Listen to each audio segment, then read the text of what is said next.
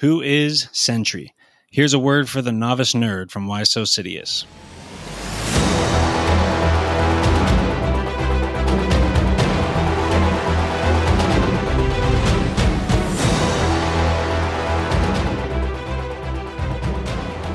Robert Reynolds, aka the Sentry, brings another Jekyll and Hyde dynamic to Marvel Comics. Created by writer Paul Jenkins and artist Jae Lee, the Sentry made his first appearance in The Sentry number 1 in year 2000. The Sentry is rumored to play a big role in the upcoming MCU movie Thunderbolts, so it's a good time to get to know the character. His Jekyll and Hyde dichotomy comes from the bad side of his split personality, referred to as the Void. The void is the embodiment of his deepest fears, tendencies, and destructive potential. It represents all of his worst traits. The void came along with the Sentry powers, which came from the Golden Sentry Serum, which granted him godlike powers but also created the void. Reynolds was suffering from severe addiction issues, which left him in a state of constant despair. His life was in shambles, and he was desperately searching for any relief from his emotional pain and turmoil. This is really why he consumed the serum in the first place, believing it might provide an escape from his suffering and end his addictive behaviors. Sentry with the Void is a character that represents the struggles of addiction and the hardships that come from all the consequences of addiction the void being the worst side of him that destroys relationships and damages his chance at a normal, happy life. Letting the void take over is like submitting to the addictions. But when the sentry buries the void in his mind, effectively awakening the hero, this is his best side prevailing. Because even though there is that void holding him back, no matter who you are, you can fight the bad side. Life isn't over there's always a chance for you to embrace the light, walk away from your dark side, and start living a good life, becoming your best self. The superhero side of Sentry represents this option for anyone dealing with addiction. When the Sentry is in control, he is one of the most powerful, hopeful characters in the Marvel Universe, with powers rivaling Superman's, and in terms more relatable for Marvel, with powers rivaling Hulk's which we see on display against one of the most angry Hulks in the story World War Hulk. After Hulk tore through almost every single Marvel character, Sentry was the last one standing, and he fought the Hulk to a standstill, leaving Banner in his human form barely conscious, and thus saving the rest of the world from the rage of the Hulk. He was the only hero in the Marvel Universe that could do it, at the time. Shortly after, in 2005, he becomes an Avenger after the disassembled event, when they all broke up and shortly after came back together, building a new team called the New Avengers. Jessica Drew, aka Spider Woman, believed that the team needed his power and that his past struggles made him a valuable asset in understanding and dealing with superhuman threats. Captain America had reservations. He was aware of Sentry's history, including his battles with the Void and his struggles with mental health, Despite his concerns, Captain America understood the need for such a powerful member and agreed to Sentry's induction, but with close scrutiny. He chose to believe in him, giving him the benefit of the doubt and rolling the dice. Because without the wicked alter ego, the Sentry could be the greatest hero of them all. His powers are nearly unmatched, making him one of the most effective members, but his internal struggles with anxiety and the constant fear of losing control added tension to the group dynamics. Like the Hulk, the Avengers never knew if they would have an abrupt breakout and destruction at any given time. This tension became a reoccurring theme throughout Bendis' New Avengers series. Emma Frost from the X Men had to come save the day using her telepathic abilities to help Sentry confront and manage an anxiety attack, struggling against the void yet again. Reynolds is trapped in his own mind, very similar to the way Wanda is trapped in hers in Doctor Strange 2, when Professor X infiltrates her mind in attempt to save her. The scenes are extremely similar, even the background of the mind's setting being all white. She has to infiltrate Sentry's mind to address a number of issues that have plagued him since he gained his powers. She works to stabilize his mental state and helps him to keep the void under control. For this moment, in case things went wrong, all the Avengers, plus all the X Men and both backup rosters, were all waiting outside Sentry's house. This is how scary the Void can be, it would require all hands on deck. Luckily, we've never seen the Void fully in control of Robert, but the closest we get involves a big crossover titled Siege, which we'll talk about later. One of Sentry's most notable moments in the New Avengers series occurred during the storyline involving the Collective. This immensely powerful being, created from all the energy dissipated after House of M, posed a major threat to the world. Millions of mutants lost their power, but that power didn't just dissipate out of existence. It actually gathered together and converged into one human in Alaska.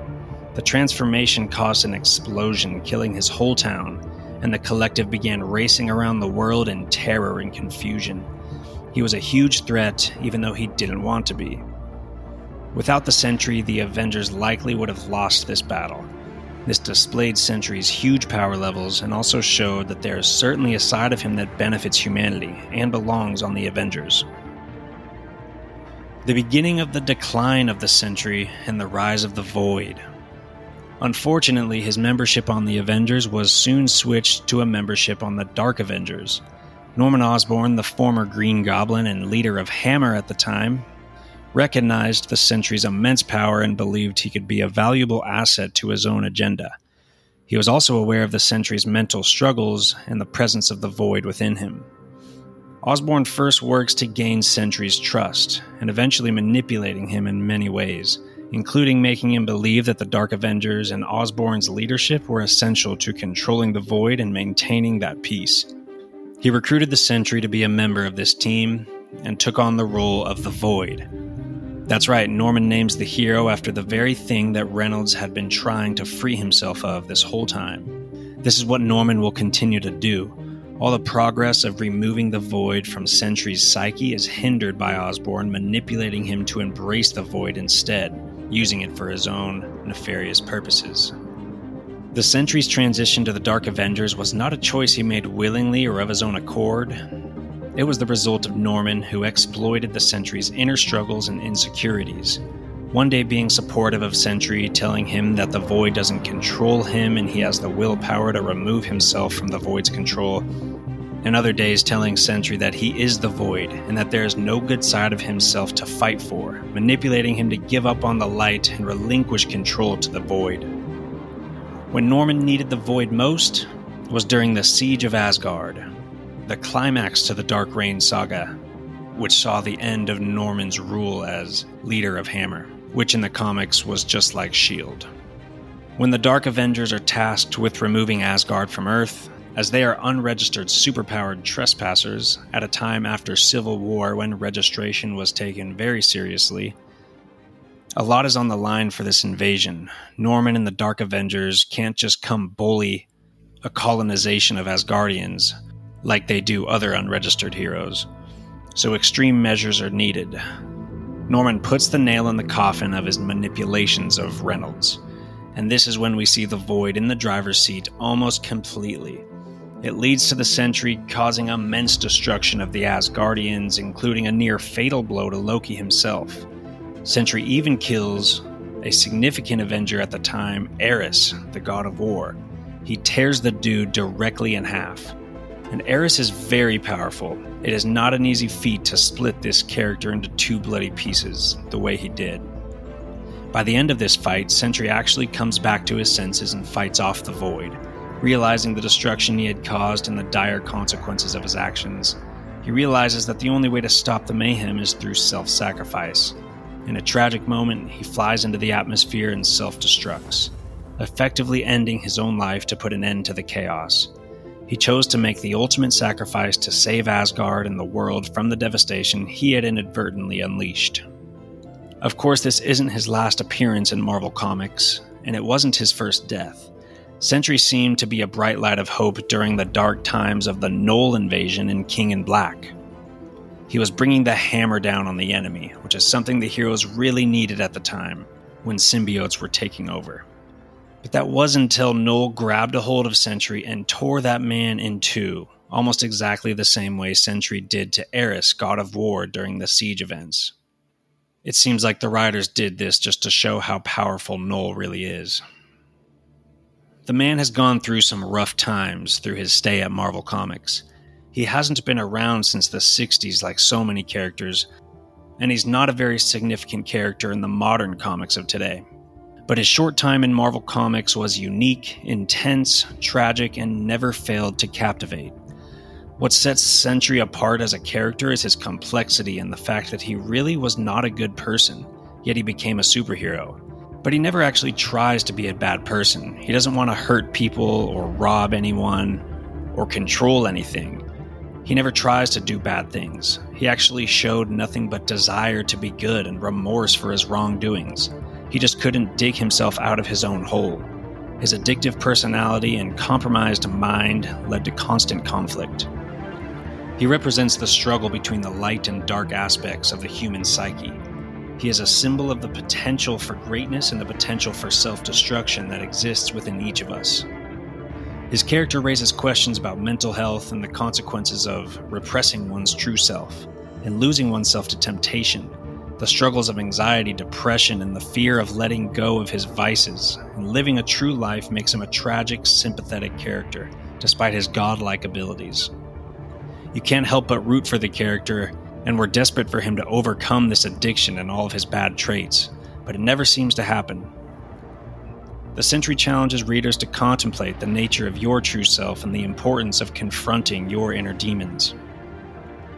Powers and abilities.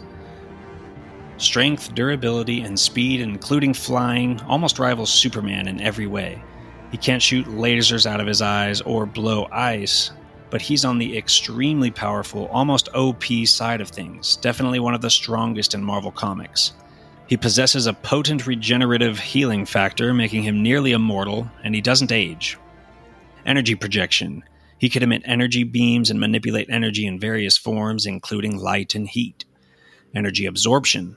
Sentry can absorb various forms of energy, which he can then redirect or use to enhance his own power and the void is that malevolent force with its own set of powers, including energy projection, matter manipulation, and reality warping. Reading recommendations New Avengers Volume 1 and 2 by Brian Michael Bendis shows him coming onto the Avengers and the struggles in his mind and of being on a team. Dark Avengers, Brian Michael Bendis, shows the captivating relationship between Sentry and Norman Osborn showcases the Sentry's power very well, and in my opinion, is the best written Sentry with all the best and worst aspects of his dichotomy, which really shine on a team of villains. He seems to be the best person there, but when he goes bad, it's clear that he belongs on this team. There's a moment where he decapitates a seemingly unbeatable threat for the Dark Avengers, and it's absolutely savage. Great displays of power in this comic specifically. Siege by Brian Michael Bendis. This is the climax to the Dark Reign saga, and you see the Void almost fully in control of Sentry in his fight with the Dark Avengers against Asgard. And World War Hulk, featuring one of the most epic showdowns between two of possibly the most powerful characters in the Marvel Universe, Hulk and Sentry. So that wraps it up for this unique character. Thanks for joining the Sidious community by tuning into this episode. Check out our other novice nerds like Galactus, Sinestro, Thrawn, almost all the Robins, and more.